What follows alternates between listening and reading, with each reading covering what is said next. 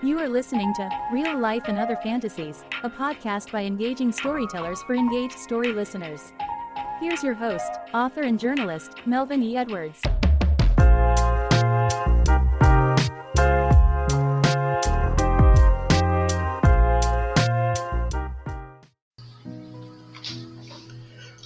When I started kindergarten, I don't remember if I noticed how alike people were or how different they were. But I did notice adults. In particular, I noticed the way adults wrote. Even though I wasn't quite five years old when I started school, I already knew how to read and write. But when I noticed the way adults wrote, it wasn't the same as my handwriting. Their writing looked fancy and sophisticated. At that age, I probably said their writing looked pretty or some other simple descriptive word. That's when I decided I wanted to write like they did. I wanted to write in cursive. I asked my teacher, and she said no. So I asked my mother, and as always, she said yes.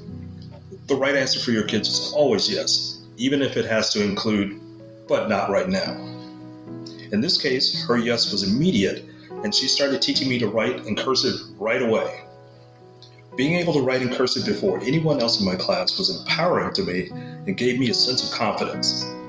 It also began the relationship I have to this day with words the written word, the spoken word, the words that describe what is yet to be spoken, words for the sake of words. I've always been a person with a lot to say.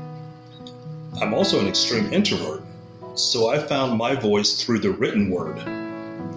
I decided as a 12 year old that I wanted to be a writer. I was so sure and so focused that I took elective courses in high school in typing and Gregg's shorthand.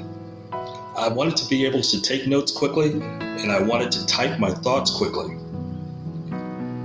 There were no other boys in these classes, but it didn't matter to me. I was there for me and this was my way to prepare me for where I wanted to go. I remember my mom saying I had a one track mind, and I'm sure this is probably what she meant. Let me take you along on a journey. Now, over 50 years later, I'm still a writer. That's my profession, it's also my hobby. I use my writing to tell stories that connect people and build bridges. My writing also has paved the roads to take me on a scenic journey of my career. It's taken me from the inner city of Houston, Texas, to a newspaper reporter, to a communications coordinator for a Texas state senator, to the Texas governor's office as a legislative speechwriter, to the director of media relations in a large East Coast city, to the director of communications and brand for a billion dollar financial institution. I'm also an author in my spare time, which is what I mean when I say I write for a living and I write as a hobby. Communications is my life. It's who I am and it's what I do. That brings me to this podcast. We will use the power of words and the unlimited imagination of the human mind to tell stories that connect us together as a community. We will share, listen, and ponder the stories we hear. All I ask for is 30 to 45 minutes of your time per week, and we'll go on a journey together. Let's see where we go next. Join me, and we'll use this forum as a mental road trip.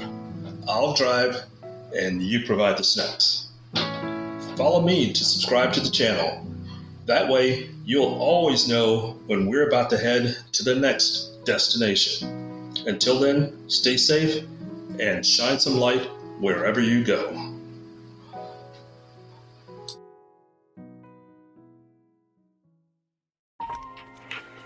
That was another edition of Real Life and Other Fantasies with your host, Melvin E. Edwards. Join us again next time for more stories about more things than you can imagine. Some of those true stories may even be about real life. See you next time.